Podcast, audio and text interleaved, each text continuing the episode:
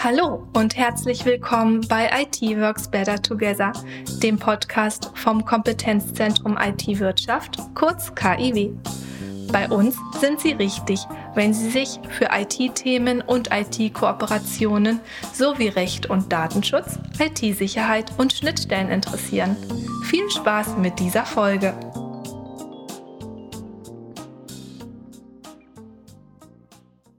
Hallo, mein Name ist Tarek Anand, ich bin der stellvertretende Geschäftsführer am Kompetenzzentrum IT-Wirtschaft und habe heute zu unserer neuesten Podcast-Folge den Rainer Karscher eingeladen. Rainer ist Global Head of IT Sustainability bei der Allianz Technology und wir werden uns zu den Themen Nachhaltigkeit, Digitalisierung und Mittelstand unterhalten. So, herzlich willkommen zu unserem Podcast, lieber Rainer. Wir wollen uns heute über das Thema ESG unterhalten und gerne würde ich dich heute erstmal fragen, wer bist du eigentlich und was hat deinen Weg hier auf diesen heutigen Podcaststuhl gebracht? Ja, hallo erstmal, Tarek, danke, dass ich dabei sein darf. Ich bin Rainer. Bin 45, wohne in München, äh, bin Klimaaktivist im Anzug, so stelle ich mich zumindest auf LinkedIn vor. Name ist Programm, das heißt, das, was ich tue, tue ich nicht, weil es ein Job ist oder weil es gerade ein Trendthema ist, sondern weil ich überzeugt bin davon, dass es wichtig ist, ähm, da, damit meine drei Kinder am Ende des Tages auch in der Zukunft haben und die Kinder von uns allen ähm, auf diesem Planeten einen weiteren Fortbestand haben. Ich bin in meiner ähm, Rolle als äh, Nachhaltigkeitsverantwortlicher der Allianz Technology seit Oktober letzten Jahres ähm, in der Versicherungsbranche und versuche dort die IT und die Wirkung der IT nachhaltiger zu gestalten. Was mich zu dem Podcast gebracht hat, ist eine sehr gute Frage. Ähm, letztlich ähm, war es der Zufall, wie es mal immer so spielt, ähm, dass wir beide uns kennengelernt haben. Ich total gespannt war, was du so machst in deinem Alltag und ähm, dadurch sich, glaube ich, das Interesse gegenseitig ergeben hat und dann du gesagt hast, wie schaut es aus, wollen wir nicht mal ein bisschen ähm, die zwei Welten, in denen wir uns jeweils befinden, so ein bisschen zusammenwerfen. Das war so die Idee, glaube ich. Ja, cool. Genau so ist das. Äh, deine Welt ist der Konzern. Meine Welt ist aktuell ähm, die mittelständisch geprägte IT-Wirtschaft als stellvertretende Geschäftsführer des Kompetenzzentrums IT-Wirtschaft. Und was mich jetzt auch interessiert, so bist du vielleicht als Icebreaker gerne auch ein bisschen privat. Ähm, was sind denn deine Superkräfte, die dich so durch deinen beruflichen und privaten Alltag tragen? Superkraft ist natürlich immer eine, eine sehr ähm, große Formulierung. Letztlich ist es Authentizität. Ich bin geradlinig und ehrlich und auf Augenhöhe unterwegs. Ich glaube, das ist durchaus nicht ganz normal im Großkonzernsumfeld. Äh, da ist man deutlich politischer im Normalfall. Das heißt, eine Superkraft aus der Perspektive ist es, dass ich mit Menschen sehr schnell auf eine Augenhöhe komme und sehr schnell auf einer sehr ehrlichen Basis diskutieren kann. Ich bin darüber hinaus, glaube ich, ähm, mit einer ganz guten Menschenkenntnis ausgestattet nach 25 Jahren in der IT-Branche ähm, hat man so ein bisschen ein Gefühl für sein Gegenüber und äh, hat dementsprechend, glaube ich, auch eine ganz gute Einschätzung, wo, an welchen Stellen kann man wie Dinge bewegen, Dinge verändern. Ähm, und was darüber hinaus passiert ist, ich kann, wie man jetzt schon hört, ähm, deutlich schneller sprechen, als der Normalmensch das im Regelfall tut. Dementsprechend verpacke ich sehr viel mehr Inhalt in sehr wenig äh, Zeit. Das ist auch eine Superkraft, wie ich immer zu hören kriege. Manchmal kann man es auch als Nachteil empfinden, je nachdem. Ja, auf jeden Fall äh, eine gute Superkraft, speziell für Podcasts äh, mit wissenshungrigen Hörerinnen und Hörern. Ähm, vielleicht magst du es mit deiner schnellen Sprache noch kurz sagen, ähm, was so deine Stationen waren, was du da so mitgenommen hast ähm, und wie du zum Global Head of IT Sustainability bei der Allianz Technology wurdest. Sehr, sehr gerne. Danke für die Frage.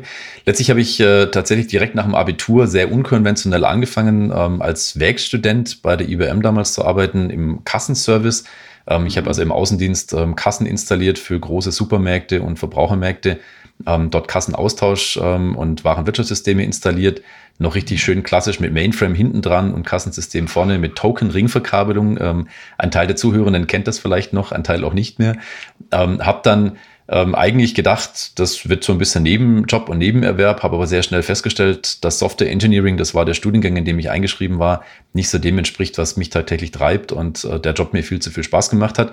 Weswegen ich dann beim Job geblieben bin, Vollzeit. Ähm, dann war so die typische Jahr 2000 Thematik, äh, Ende 99, wo es dann so diverse Projekte gab, wo also Firmen geglaubt haben, sie kämen mit der alten Windows NT 3.5.1 Version nicht mehr über die Jahr mhm. 2000 Wende Unterstützung gesucht haben. Ich war dann damals von IBM aus ähm, bei unterschiedlichen Projekten involviert, in Hannover unter anderem äh, für ein Jahr lang äh, und dann ganz kurz vor Weihnachten 99 noch bei einem mittelständischen Unternehmen, der Telecash. Äh, mittlerweile gibt es die so in der Form nicht mehr. Bargeldloser Zahlungsverkehr, Credit Card Issuing war damals das Kerngeschäft. Ähm, die haben mich dann am 1.1.2000 ähm, zur Jahreswende quasi fest eingestellt äh, für IT-Support, First- und Second-Level-Support. Ähm, und mhm. ähm, das war im Prinzip ähm, so ein bisschen meine Ausbildung, wenn man so will, weil das war ein mittelständisches Unternehmen, familiengeführt, Eigentümer geführt, 370 Mitarbeitende groß. Dementsprechend war das ähm, schon auch mit sehr, sehr viel Breite versehen. Ich habe so ziemlich alles gemacht, von Telefonanlagen mit Krimmzangen bearbeiten, also noch die ganz klassischen Sachen, ähm, über im Rechenzentrum, wenn man das als Rechenzentrum bezeichnen mag, mit zwei Reihen Rex und einer USV, ähm, so ein bisschen versucht, Serveradministration zu betreiben, über BlackBerry Enterprise Service Installationen und Co. Das war so mal die Station. Dann war anschließend ähm, der Sprung ähm, raus aus dem Mittelstand ähm, mal in eine andere Stadt. Ähm, 2007 hat sich dann abgezeichnet, nämlich dass die ähm, Telecash aufgekauft wurde vom amerikanischen Großkonzern und dann die Notwendigkeit bestand, entweder die nach Frankfurt umziehen können oder halt das Unternehmen verlassen. Ich habe mich dann für München entschieden, habe gesagt, dann nutze ich die Gelegenheit. Ich wollte immer schon mal nach München. Dann ähm, gucke ich mir nach einem Job dort und bin dann zu Avato Systems, IT-Dienstleister der Bertelsmann-Gruppe ähm, und bin dann also da nach München. Habe dann auch zuerst First- und Second-Level-Support verantwortet, dann später die Standardverantwortung übernommen. Dann kam 2011 äh, meine Tochter auf die Welt, ähm, unsere große, mittlerweile auch schon wieder elf Jahre alt. Und die hat für mich so ein bisschen den Blick in mehr Nachhaltigkeit äh, mitgebracht. Und da ging dann auch schon mhm. im Prinzip so der Gedanke los, eigentlich muss ich da mehr tun. Das kann nicht sein, dass ich äh, den, den Job das eine Thema und im Privatleben das andere Thema treibe. Ähm, ich habe damals aber noch keinen wirklichen Andockpunkt gefunden. Ähm, bin dann ähm, 2012 zu Siemens gewechselt, ähm, dort auch mhm. ins Hochsicherheitsrechenzentrumsumfeld, also immer operative und ähm, IT-Rollen, wie man sieht, ähm, und habe dann ähm, versucht, sukzessive mich bei einer Siemens äh, mehr einzubringen in die diversesten Aktivitäten am Standort. Das heißt, es gab da in, in München, in Perlach, einen sehr, sehr großen Standort, gibt es immer noch mit ähm, knapp 20.000 Quadratmeter Wiesen und ähm, dementsprechend gab es da so diverse lokale Aktivitäten und ja, das hat sukzessive dazu geführt, dass ich dann irgendwann mal gesagt habe, jetzt würde ich das Ganze gerne ähm, mehr hauptverantwortlich machen und nicht bloß ein Nebenerwerb sozusagen. Und habe dann 2019 die Chance gekriegt, ähm, quasi mit ähm, dem ersten ja, Aufkommen der Pandemie sozusagen, Ende 2019, Anfang 2020, ähm, habe ich die Verantwortung gehabt für Kollaborationstools ähm, bei Siemens damals global. Das heißt, alles, was wir ähm, heute wie selbstverständlich nutzen, war damals eher noch so ein bisschen in den Kinderschuhen und hat dann relativ schnell sich, ähm, als die Pandemie ähm, im vollen Gang war, abgezeichnet, dass das Tool, was ich damals verantwortet habe, ersetzt wird mit einem anderen. Mhm. Ähm, somit gab sich die Notwendigkeit der Veränderung. Und diese Veränderungsnotwendigkeit, die habe ich genutzt, um dann zu sagen, so, und jetzt mache ich Nachhaltigkeit zum Vollzeitjob. Und so ging es los. Und das war quasi der Einstieg in die IT-Sustainability, wie sie heute sukzessive immer normaler wird, immer weiter verbreitet wird und sich immer mehr wiederfindet. Und zur damaligen Zeit aber noch sehr in den Kinderschuhen steckte. Es gab also außer mir ähm, selbst mit intensivsten Recherchen ähm, eigentlich so gut wie niemanden, der das in Vollzeit gemacht hat, ähm, der das tatsächlich mhm. als komplette 100% Rolle ähm, in seiner Verantwortung hatte und ähm, somit war das so der am Anfang erstmal suchen und finden äh, Teil der, der ganzen Geschichte. Ja, jetzt haben wir uns heute ähm, zusammengefunden, um über das Thema ESG zu sprechen. ESG steht für Environmental, Social and Governance. Kannst du uns das Thema kurz näher bringen, äh, eine Definition vielleicht geben und ähm, wie du heute mit ESG arbeitest? Sehr, sehr gerne. ESG ist tatsächlich die sehr lange genutzte Begrifflichkeit, die im Prinzip drei Themenfelder klammert. Uh, People, Planet and Profit ähm, sind quasi so ein bisschen die anderen äh, drei Ps, die man dazu als Äquivalent finden kann. Das heißt, wir versuchen uns natürlich primär damit zu beschäftigen, was kann das Unternehmen tun, was können wir als Konzern tun, ähm, um positiv auf Umwelt Einfluss zu nehmen, beziehungsweise eben die Umwelt nicht zu schädigen. All das Handeln und äh, das, was wir tun, in jeglicher Form tatsächlich möglichst schonend für diesen Planeten, ressourcenschonend zu betreiben. Ähm, das heißt, das geht los von so Kleinigkeiten wie Energie, ähm, geht über Wasser und über Papierverbräuche, geht über Müllmengen und solche Geschichten. Also all das, was auf Umwelt tatsächlich einen Wirkungsaspekt hat. dann mhm. das Thema ähm, S wie Social geht primär in die gesamte Geschichte, wo kann die Gesellschaft unterstützt werden, wo können die Dinge, die wir tun als Konzern, der ähm, ja, Menschheit quasi dienlich sein, der Gesellschaft dienlich sein. Das schließt primär ähm, Geschichten wie Gender Equality, wie Diversity, aber auch wie Inklusion ein. Das heißt, Menschen mit Behinderung zu unterstützen, Menschen, die in jeglicher Form Herausforderungen haben, Menschen aber immer gleich zu behandeln, gleich zu bezahlen, fair zu behandeln, unabhängig ihres Geschlechts, ihrer sexuellen Orientierung, ihrer Herkunft, ihrer ähm, ja, Hautfarbe zum Beispiel. All diese Aspekte sind da eine ganz große Thematik. Ähm, und der Governance-Anteil ist dann quasi entsprechend die Regularien zu setzen, das Strukturelement drumherum, ähm, um all das eben entsprechend auch abbilden zu können. Wir als Unternehmen sind natürlich entsprechend, ob der Größe, die wir haben, auch eine, in Berichtspflicht. Das heißt, es gibt einen sogenannten Sustainability Annual Report, eine ESG-Berichterstattung, in der wir ähm, für diese Kennzahlen ähm, von diversesten der, der Messgrößen sozusagen dann Bericht erstatten und dann auch am Ende des Geschäftsjahres dann klar transparent darlegen, wie entwickelt sich das alles. Da gibt es dann entsprechend Ziele, um halt eben auf dem anderthalb Grad Zielpfad zu bleiben, wie das ähm, im Pariser Klimaabkommen definiert worden ist. Das heißt, am Ende des Tages die ähm, Energieverbräuche so effizient zu gestalten und auch alles andere, was wir so tun, ähm, sei es in den Gebäudeemissionen, sei es auch in dem Flottenverbrauch von unseren Dienstfahrzeugen, aber auch in Dienstreisen, überall dort ähm, entsprechend zu berücksichtigen, dass wir das möglichst neutral ähm, und ohne Umweltwirkung zu tun äh, haben. Das ist genau ein bisschen die Zielsetzung. Also das mal so ganz grob zusammengefasst. Ja, jetzt seid ihr ja nicht nur ein ähm ein Mobilitätsunternehmen, äh, um jetzt die Flotte beispielsweise zu elektrisieren oder Dienstreisen auszusparen, sondern auch ein ähm, IT-Dienstleister für die Allianz Group, ähm, ein multinationaler Konzern äh, mit immensen ähm, Ressourcen. Ähm, jetzt wäre natürlich die Frage, wie bringst du diese Themen Digitalisierung, Sustainability ähm, mit dem Thema Wirtschaft, Wirtschaftlichkeit, mit dem Thema ähm, Verantwortung auch für Mitarbeitende zusammen? Also Ganz konkret, ähm, wie sieht die Strategie der Allianz Technology hier aus? Extrem spannende Frage und da kann ich jetzt rein theoretisch die nächsten 22 Minuten locker dazu erzählen oder auch länger, aber ich versuche es mal zusammenzufassen. Ich werde dich einbremsen, aber ja, erzähl mal. Also am Ende ist, äh, an, an manchen Stellen ist es sehr trivial. Das Thema Energieverbrauch ist natürlich ähm, in einem Unternehmen wie bei uns, wo kein produzierendes ähm, Thema dahinter steckt. Wir haben keine Fabriken, wir haben keine physischen Produkte, die wir erzeugen, sondern wir sind primär ähm, ein Versicherungskonzern. Das heißt, unsere ähm, Themen sind digital. Auch das Asset Management, was das zweite große Kerngeschäft ist, ist passiert ma maßgeblich digital von unserer Seite aus. Das heißt, ich habe an der Stelle natürlich ähm, sowieso eine ganz klare Überleitung. Wenn ich digital produziere, verbrauche ich Strom. Je mehr Strom ich verbrauche, umso mehr Kosten habe ich. Das heißt, die Wirtschaftlichkeit kommt alleine schon daher, wenn ich Stromeinsparungen ähm, erzielen kann durch eine Erhöhung der Digitalisierung, eine Erhöhung der Effizienz, wenn die Digitalisierung auch beitragen kann, zum Beispiel Papierverbrauch zu reduzieren, weil Dinge, die heute noch manuell passieren, wo vielleicht eine Police auf Papier gedruckt wird und ein Vertrag ähm, in physischer Form irgendwo hingeschickt wird ähm, und ich das Ganze digitalisiert abfahren kann, dann habe ich damit natürlich einen Verbrauch. Das hat sich durch den Angriffskrieg der Ukraine ähm, in die Ukraine äh, natürlich nochmal geändert. Die Strompreise sind dramatisch nach oben gegangen. Dementsprechend ist die Wirkung jetzt heute eine deutlich größere als noch vor anderthalb Jahren. Ähm, somit ist auch in das Interesse ist deutlich größer. Ähm, jetzt gibt es andere Stellen, da ist es deutlich komplexer.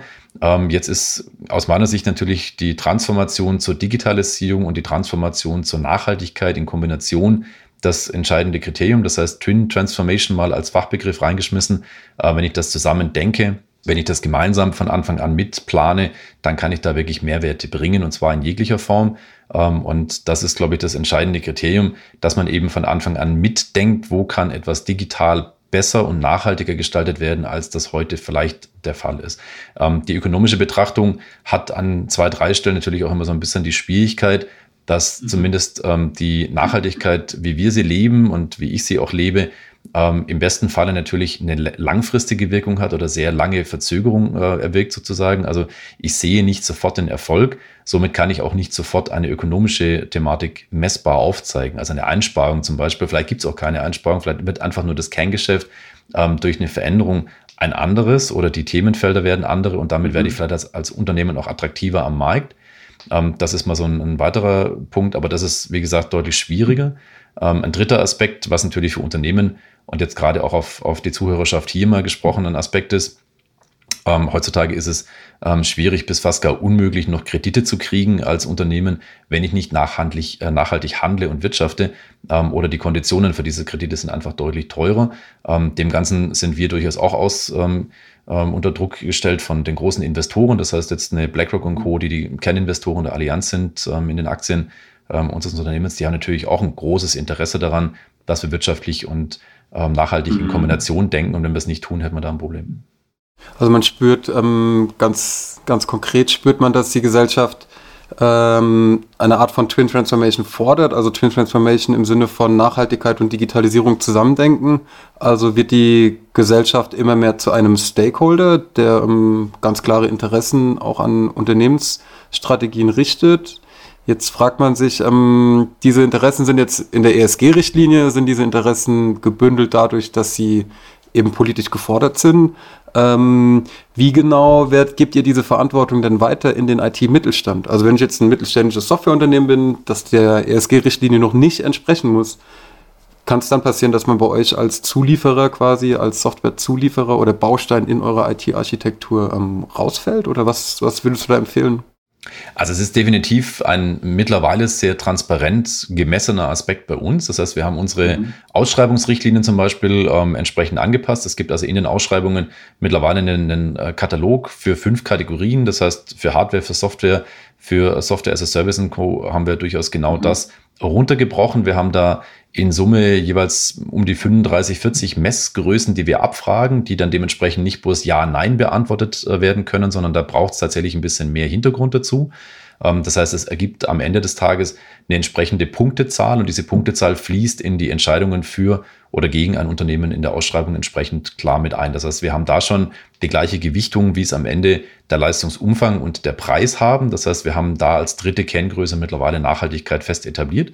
Ähm, das heißt, im Kontext von mittelständischen Unternehmungen, mittelständischen Partnern, mit denen wir potenziell heute schon zusammenarbeiten oder es morgen vielleicht tun würden, ähm, ist das Thema Nachhaltigkeit ähm, auf der Agenda und wir gucken uns sehr genau an, inwieweit sind die Ziele dieses Unternehmens mit unseren tatsächlich vereinbar, weil am Ende des Tages ähm, Scope 3 Emissionen, um jetzt mal der Fachbegrifflichkeit zu sein, also alles das, was wir nicht in unserer eigenen Hand haben als Allianz, sondern wo wir von draußen durch Partner, durch andere Unternehmen, durch Lieferanten sozusagen Emissionen oder Umweltwirkungen ähm, zu erwarten haben. All das fließt in unsere Berichterstattung und auch in unsere Sorgfaltspflicht mit ein.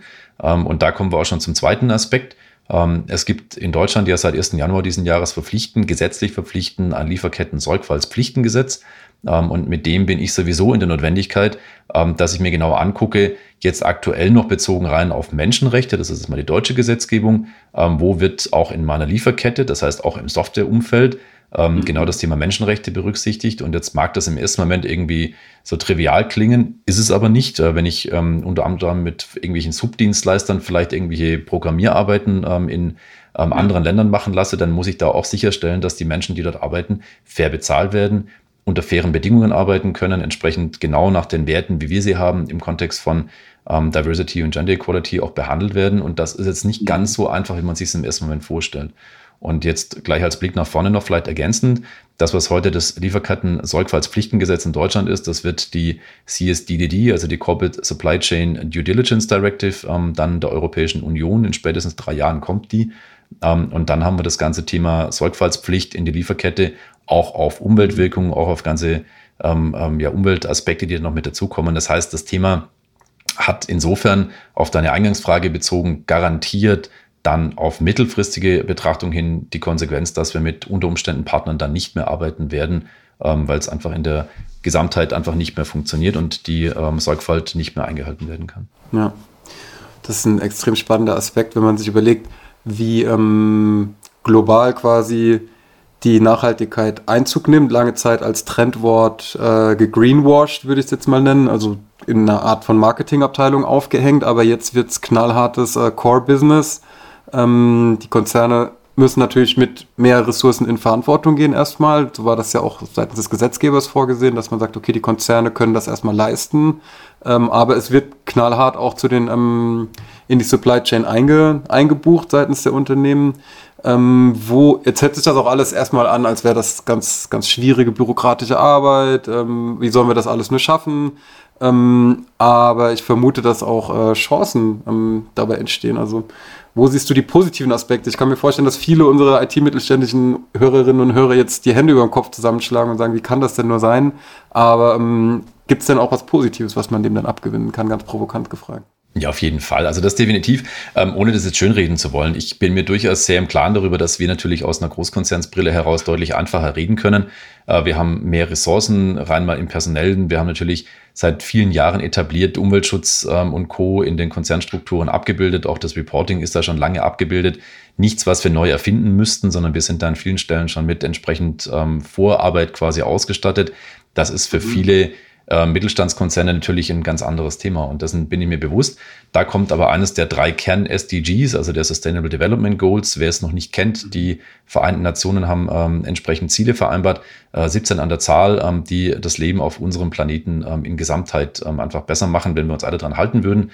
Da geht es nicht nur um Umweltschutz, sondern auch um Bildung, um Frieden und all solche Geschichten. Und eines der drei Kern-SDGs, der Fokus-SDGs der Allianz ist SDG 17. Das ist die Partnership for the Goals, also die Zusammenarbeit, um ein Ziel zu erreichen. Und genau darum geht es aus meiner Sicht auch gerade im, im Kontext von Zusammenarbeit mit Mittelstandskonzernen, was ähm, nur gemeinsam funktionieren kann, wenn man das aus Großkonzernen mit dem Mittelstand gemeinsam denkt. Und da liegt schon mal die erste Chance, nämlich partnerschaftlich zusammenzuarbeiten. Das heißt, weg von dem klassischen, wie ich das auch noch kennengelernt habe, ähm, wo Partner eigentlich ihr Lieferant war und ähm, die andere Seite eher der Kunde war ähm, und das Verhältnis meistens auch so war, so kenne ich das auch aus der früheren Zeit heraus noch.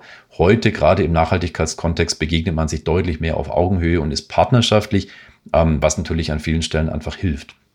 Darüber hinaus ähm, ist, ähm, und das ist das nächste, gerade im IT-Umfeld digital natürlich sowieso die Basis für ganz, ganz vieles. Und wenn man sich jetzt anguckt, ähm, Berichterstattung, was wir gerade schon hatten, ähm, Lieferketten, Transparenz und Co., kann man sich vorstellen, auf äh, einem Blatt Papier oder auf Excel wird das schwer bis nicht abbildbar. Das heißt, es mhm. braucht IT, es braucht IT-Lösungen. Ähm, dadurch braucht es auch die IT-Abteilungen und es braucht uns, die wir mit diesem Verständnis an die Daten herantreten, um dann am Ende ähm, eine, eine, Lösung entsprechend zu erwirken. Also ich glaube, da steckt auch wahnsinnig viel Möglichkeit Ding, äh, drin, die Dinge anders zu machen, digitaler zu machen, ähm, damit auch an anderen Stellen Effizienzen zu schaffen ähm, und ähm, zusammen die Themen wirklich voranzubringen, sowohl fürs Unternehmen, aber auch wirklich für den Planeten, für uns. Jetzt hast du ähm, von Kollaboration statt Konkurrenz gesprochen. Das ist ein extrem spannender ähm, Shift of Mindset, also eine komplett andere ähm, Betrachtungsweise ähm, der alten Economy, der Old Economy, der dagewesenen ähm, Wirtschaftsweise, wo sehr starke ähm, Ellbogen-Mentalitäten vorge vorgefunden werden und noch nach wie vor vorgefunden werden. Ähm, Gerade im Softwarebereich bewegen wir uns ja auch in einem Verdrängungsmarkt.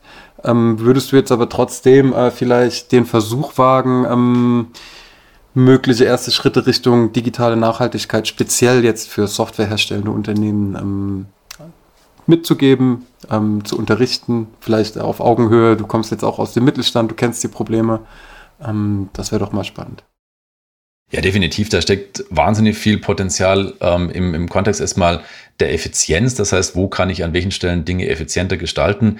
Jetzt kenne ich das noch aus der früheren Zeit im, im Mittelstand. Da lief mhm. ein, ein Riesenserversystem, was im Prinzip zwei Drittel der Zeit geeidelt ist und nicht gebraucht wurde, weil es für den Monatsabschluss genutzt wurde. So, dieses System stand da, das verbrauchte Strom, das hat gekühlt werden wollen und das ist quasi die meiste Zeit einfach nur da gestanden, musste sehr groß ähm, bestattet sein, ähm, ausgestattet sein, damit es am Ende des Monats den Jahresabschluss oder den Monatsabschluss entsprechend hingekriegt hat. So, wenn ich jetzt natürlich sage, ich packe sowas in eine Cloud, in ein Cloud Service Offering, dann habe ich eine, eine Effizienz geschaffen, allein durch die Tatsache, dass das System in der Zeit, wo es nicht gebraucht wird, einfach nicht läuft. Und das ist schon mal so der, der erste Gedanke, der natürlich auch eine Anflussmöglichkeit auf die Softwarehersteller hat. Das heißt, mehr in mhm. As-a-Service-Konstrukte zu denken, mehr sich zu überlegen, wo kann ich ähm, die Software, wie ich sie gestalte, nachhaltig gestalten ähm, sich im nächsten Gedankengang auch ein Stück weit mit der Effizienz zu beschäftigen. Ähm, klassisches Coding, wie man es von früher kennt, ähm, ist da, denke ich, auch ähm, die längste Zeit noch genutzt gewesen, sondern mittlerweile sind ja eher Low-Code und No-Code-Lösungen im, im äh, Effizienzaspekt einfach deutlich federführend, weil ich viel schneller zu Ergebnissen komme. Ähm, und darüber hinaus kann ich gerade in dem Kontext auch Nachhaltigkeitskriterien, also Green Coding-Prinzipien mhm. quasi mit einbeziehen und mir angucken, wie setze ich die ähm, gesamte Geschichte auf, um möglichst energieeffizient zu sein, um einem Server, der da drunter liegt, ähm, am Ende des Tages die Möglichkeit zu geben, dann auch irgendwann mal runterzufahren, wenn das System nicht gebraucht wird. Ähm, das ist nämlich immer so ein Aspekt, den man immer gerne vergisst. Ähm, wenn man so an IT und Nachhaltigkeit denkt, kommt primär immer der Gedanke, ja, das sind ja hauptsächlich die Rechenzentren, die den Strom verbrauchen. Das ist so. Aber warum verbrauchen die den? Naja, weil da drin Server laufen und Storage-Systeme und Co. Aber warum laufen die? Naja, weil da drauf Software betrieben wird. Das tun die ja nicht einfach nur, um Wärme zu erzeugen, ähm, sondern die Software, mhm. die auf den Systemen läuft, wiederum ähm, ist das entscheidende Kriterium und auch da lässt sich definitiv einiges machen. Ähm, da steckt eine Möglichkeit ähm, ohne Ende drin. Ja, jetzt hast du über Low-Code, über Green-Code gesprochen. Das ist vermutlich daran angelehnt, dass die Prozesse sehr schlank gehalten werden, dass unnötige Daten oder doppelte Daten unter Umständen auch gelöscht werden oder auch ein komplettes Rechenzentren vielleicht auch auf nachhaltigen Energien laufen. Aber jetzt zu dem Thema Green Code, ähm, das würde mich doch sehr interessieren. Also wie genau ähm, muss ich mir das vorstellen? Ich bin jetzt 1979 habe ich mein Informatikstudium abgeschlossen, habe eine mittelständische Firma hochgezogen mit sehr guten Umsätzen heutzutage, auch die laufen. Ich habe 45 Beschäftigte. Ähm, wie bringe ich diesen Menschen jetzt bei, ähm, unsere komplette Software muss A, Cloud ready werden und B, sollte jetzt Green Code ähm, Paradigmen folgen?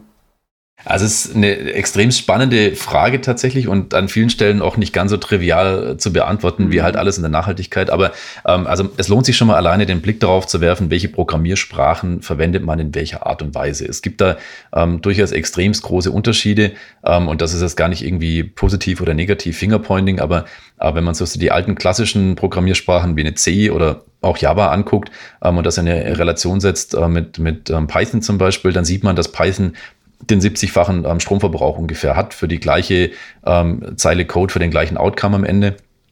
Allein das zeigt schon mal, ähm, dass da durchaus viel Potenzial drin steckt. Dann hat man natürlich an vielen Stellen in der Vergangenheit auch nicht groß drüber nachgedacht, was an Datenmengen in welcher Form schicke ich mit. Ähm, das heißt, auch da eine Effizienz zu schaffen, kann ja durchaus auch an anderen Stellen Vorteile bringen. Also wenn ich Datenmenge reduziere, was du gerade auch schon sagtest, dann habe ich am Ende des Tages eine Umweltwirkung, weil ich vielleicht weniger Daten speichern muss, weniger Storage-Systeme brauche, am anderen ähm, Ende vielleicht aber auch die Performance der Applikation damit einfach verbessere und erhöhe, ähm, vielleicht auch die Kundenorientierung damit noch zusätzlich verbessere und erhöhe, ähm, weil natürlich vielleicht auch Kunden, die jetzt ähm, unter Umständen irgendwo im Zug unterwegs sind, trotzdem eine Seite laden können, eine Applikation benutzen können, obwohl vielleicht die Verbindungsgeschwindigkeit nicht optimal ist. Ähm, mhm. Das heißt, es hat natürlich an vielen Stellen ein Potenzial. Ähm, und am Ende ist die Frage natürlich, was sind die Alternativen, was sind die, die Optionen, einfach nichts zu tun und zu glauben, ich mache weiter wie bisher, ähm, ist keine Option. Und ich möchte jetzt hier irgendwie nicht als, als ähm, der Drohgebärde klingen, aber am Ende ist, glaube ich, entweder eine Betrachtung zu mehr Nachhaltigkeit, ähm, ernsthaft jetzt tatsächlich in, in die Standards mit zu übernehmen oder ansonsten werden es andere tun. Und dann bleibt halt am Ende des Tages das Unternehmen, was aufgebaut wurde, was mit den 45 Beschäftigten gute Umsätze schreibt, vielleicht in 15 oder 20 Jahren auf der Strecke, weil es dann einfach andere gibt, die Dinge verändern. Und ähm, ein konkretes Beispiel haben wir ja ganz aktuell vor der Nase. Wenn man sich anguckt, was ChatGPT und, und Luminous und wie sie nicht heißen, gerade aktuell tun auf dem Markt, ähm, wie die, die gesamte Geschichte revolutioniert werden wird, was wir im Standardgeschäft heute tun. Die normalen Standardtätigkeiten, das bin ich der festen Überzeugung, wird in fünf bis, bis acht Jahren eine ganz andere Welt sein ähm, eben durch sowas. Und das ist genau das, wo ich denke, man muss mit der Veränderung mitgehen, man muss mit den Themen auch mitgehen, die sich aktuell abbilden. Und da gehört das Thema. Green Coding ähm, und das Thema Nachhaltigkeit definitiv mit dazu.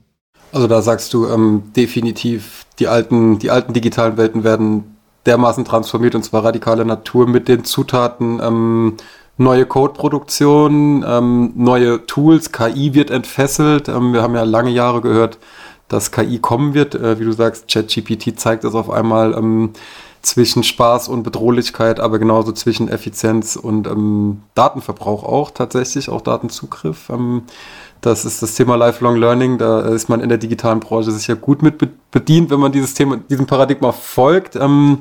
Nun gehen ja Unternehmen wie Fairphone und Ecosia, würde ich es jetzt einfach mal nennen, ähm, tragen DNA in ihrer DNA den, den nachhaltigen Abdruck. Ähm, wie sieht denn die Roadmap der Allianz Technology aus, um diesen Unternehmen, ich würde sagen, dass, ähm, dass diese Early Adopter eben schon sehr weit vorne sind. Also wie, wie, wie weit seht ihr euch selbst auf der Rennstrecke im Vergleich zu solchen Unternehmen und ähm, messt ihr euch mit solchen Unternehmen auch?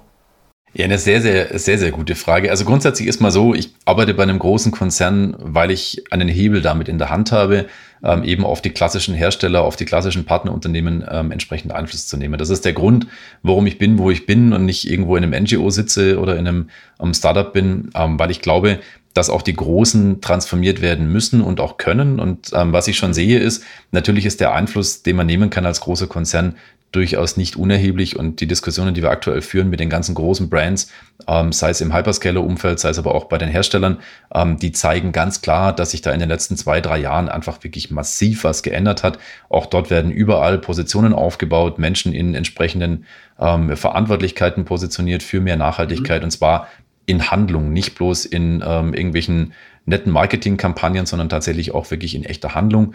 Ähm, das passiert definitiv. Messen ähm, und vergleichen tun wir uns primär eigentlich in der Versicherungsbranche mit unseren Wettbewerbern. Das ist mal so der, der Kerngedanke natürlich, damit ich Äpfel mit Äpfeln vergleichen kann.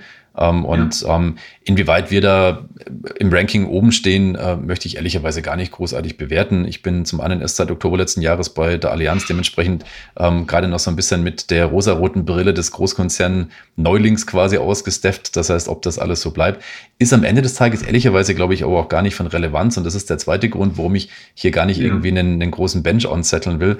Ich glaube nämlich, dass wir uns gegenseitig helfen können, dass wir uns gegenseitig auch darin pushen können, ähm, am Ende dafür zu sorgen, dass das, was wir tun, ähm, für uns alle mehrwertbringend ist. Wettbewerb mhm. ähm, ist für mich im Kontext für Nachhaltigkeit eigentlich das falsche Gedankengut. Für mich gibt es da auch keine Intellectual Property. Ähm, für mich ist Nachhaltigkeit ähm, kollaborativ in jeglicher Form, wie ich es vorhin auch schon gesagt habe. Ähm, und wir müssen, die Zeit ist einfach gar nicht mehr da, wir müssen gemeinsam arbeiten, um schneller zu sein, um tatsächlich noch eine Chance zu haben, wenn man mhm. sieht, das IPCC ähm, hat erst kürzlich auch wieder die Zahlen klar dargestellt, ähm, auf welchem Pfad wir uns aktuell befinden, was das Thema globale Erwärmung anbelangt. Ähm, da kann ich mhm. mir nicht erlauben, aus meiner Perspektive zu sagen, ja, wir sind jetzt hier als Allianz vielleicht gerade auf Platz drei, Platz fünf oder sogar Platz eins ähm, und dementsprechend behalten wir mal schön alles für uns, was wir hier so tun ähm, und der Wettbewerb soll gucken, wo er bleibt. Ich glaube, das funktioniert bloß, wenn man es gemeinsam tut. Ja, äh, das IPCC ist das Intergovernmental Panel on Climate Change. Das ist ein Zusammenschluss aus allen Staaten dieser Welt und allen Professuren dieser Welt, die äh, den Klimawandel ähm, bezeugen und wissenschaftlich untermauern. Ähm, zu dem, jetzt kommen wir nochmal auf das Thema Kooperation zu sprechen tatsächlich. Ich kann mir vorstellen, dass ihr natürlich auch viele Kooperationen laufen habt, speziell im ESG-Bereich. Ähm, magst du uns denn mal jeweils zu Environment, Social and Governance einen Beispiel nennen, ähm, das dir am besten gefällt, wo die Allianz Technology aktuell am Operieren ist? Sehr, sehr gerne. Und vielen Dank für die Erklärung des IPCC. Das war wieder der Klassiker, wenn man in der Bubble zu ja, sehr drin ist. Tun, ja. ja, sorry dafür, dass ich hier wieder Begrifflichkeiten verwende. Aber, aber danke für die Erklärung. Nee, ist eine wichtige, äh, eine wichtige Institution. Ähm, also wer es nicht kennt, definitiv reinschauen. Das ist extrem wertvoll. Absolut, definitiv. Ja, Beispiele haben wir tatsächlich an vielen Stellen ähm, sehr, sehr schöne. Also ich bin sehr stolz darauf, dass wir bei Sea Shepherd aktiv unterstützen als Allianz. Das heißt, wir unterstützen ähm, jetzt mit einem eigenen, beziehungsweise nicht einem eigenen Schiff, aber ein Schiff, was wir unterstützen von der Allianz aus, was im Mittelmeer kreuzt, was sich primär um äh, Umweltschutzmaßnahmen kümmert. Also wir ähm, helfen dabei mit, ähm, zum Beispiel Ghost-Netze von Fischern ähm, aus dem Meer zu holen, weil was man tatsächlich häufig ähm, gar nicht auf dem mhm. Radar hat, ein nicht unerheblicher Anteil, also wirklich prozentual sehr großer Anteil des im Meer befindlichen Plastiks sind tatsächlich Fischernetze, ähm, ausgediente oder verlorene Fischernetze, ähm, wo sich sehr, sehr viele Meerestiere drin verfangen und dann ähm, kläglich dann verenden. Das ist so einer der Aspekte. Dort gibt es auch die Möglichkeit, Volunteerings zu machen. Das heißt, wir als Mitarbeitende haben die Möglichkeit, auf das Schiff zu gehen und dort zu unterstützen, nebst der finanziellen Unterstützung, die wir tun. Ähm, darüber hinaus sind wir mit Plastikfischer unterwegs, auch ein nennenswertes ähm, Environmental-Beispiel was aber gleichzeitig auch eine Social-Komponente hat. Plastikfischer ist ein ähm, deutsches Startup, die in ähm, Indonesien und in Indien aus Flüssen Plastik rausfischen, um den ähm, Eintrag von Plastik ähm, und von Müll ins Meer überhaupt das zu verhindern. Wir mhm. sind ähm, in Indien mit der Allianz mit einem sehr großen Standort vertreten. Wir haben äh, beziehungsweise zwei in Summe in Pune und in Trivandrum ähm, insgesamt fast 6000 Mitarbeitende da. Dementsprechend gibt es da natürlich auch eine Verpflichtung, sich dort gesellschaftlich zu engagieren. Und ähm, das tun wir, indem wir dort zum Beispiel gemeinsam mit Plastikfischer Menschen in Vollzeitbeschäftigung bringen, die ähm, entsprechend faire Löhne bezahlt bekommen, die ähm, sozialversichert sind, krankenversichert sind ähm, um den Menschen dort im Prinzip zu helfen, ähm, dann halt eben Plastik aus den Meeren zu holen oder aus den Flüssen in dem Fall. Ähm, dann sind wir dort auch viel ähm, lokal unterwegs, in Indien zum Beispiel, ähm, in Schulen, in Bildungsthemen. Unterstützen zum Beispiel, indem wir ähm, Bücher den Menschen zukommen lassen, indem wir Bildung unterstützen, auch mit Kursen zum Beispiel, wo dann Mitarbeitende von der Allianz dann vor Ort dann helfen, Bildung zu transportieren. Das bringt mich zu dem nächsten Aspekt, ähm, wo wir unterwegs sind, hier auch wieder in Deutschland mit einer NGO in Hamburg, mit der Hacker School. Ähm, definitiv ein, ein, ganz, ganz tolles Projekt, wo jungen Menschen beigebracht wird, was IT und Digitalisierung eigentlich ist. Weil, ähm, was man immer vergisst, die Generation Digital oder Digital Natives, wie man immer so schön sagt, ähm, die sind alle gut im Anwenden. Ähm, also jetzt kann man es ja nur hören, aber ich äh, wische jetzt hier gerade mal mit dem Finger. Das ist das, was mein Zweijähriger zu Hause auch schon hinkriegt. Ähm, was ja. aber da dahinter steckt, das wissen die wenigsten jungen Menschen heutzutage, was natürlich gerade für uns als Unternehmen ein echtes Problem ist, ähm, im Kontext von Talent Attraction und von, von Nachwuchs äh, quasi gerade in IT-Berufen. Ähm, und da kümmert sich die Hacker School drum, gemeinsam ähm, mit anderen Firmen, mit großen Unternehmen. Mhm. Das heißt, wir als Mitarbeitende, ähm, gerade aus IT-Abteilungen, sind sogenannte äh, Inspirer, ähm, dann im, im Sinne von Lehrkräfte. Wir kriegen ein Konzept äh, von, von vier Stunden im Normalfall für unterschiedliche Themenfelder, also HTML, Website-Programmierung, ganz, ganz triviale Sachen, einfach spielerisch mit Spaß. Ähm, jungen Menschen, jungen Heranwachsenden, 13, 14 bis ähm, aufwärts 19 Jahren, ähm, so in vier Stunden Coding und Scripting und äh, HTML und Co. beizubringen. Das ist dann nochmal ein zusätzlicher Aspekt.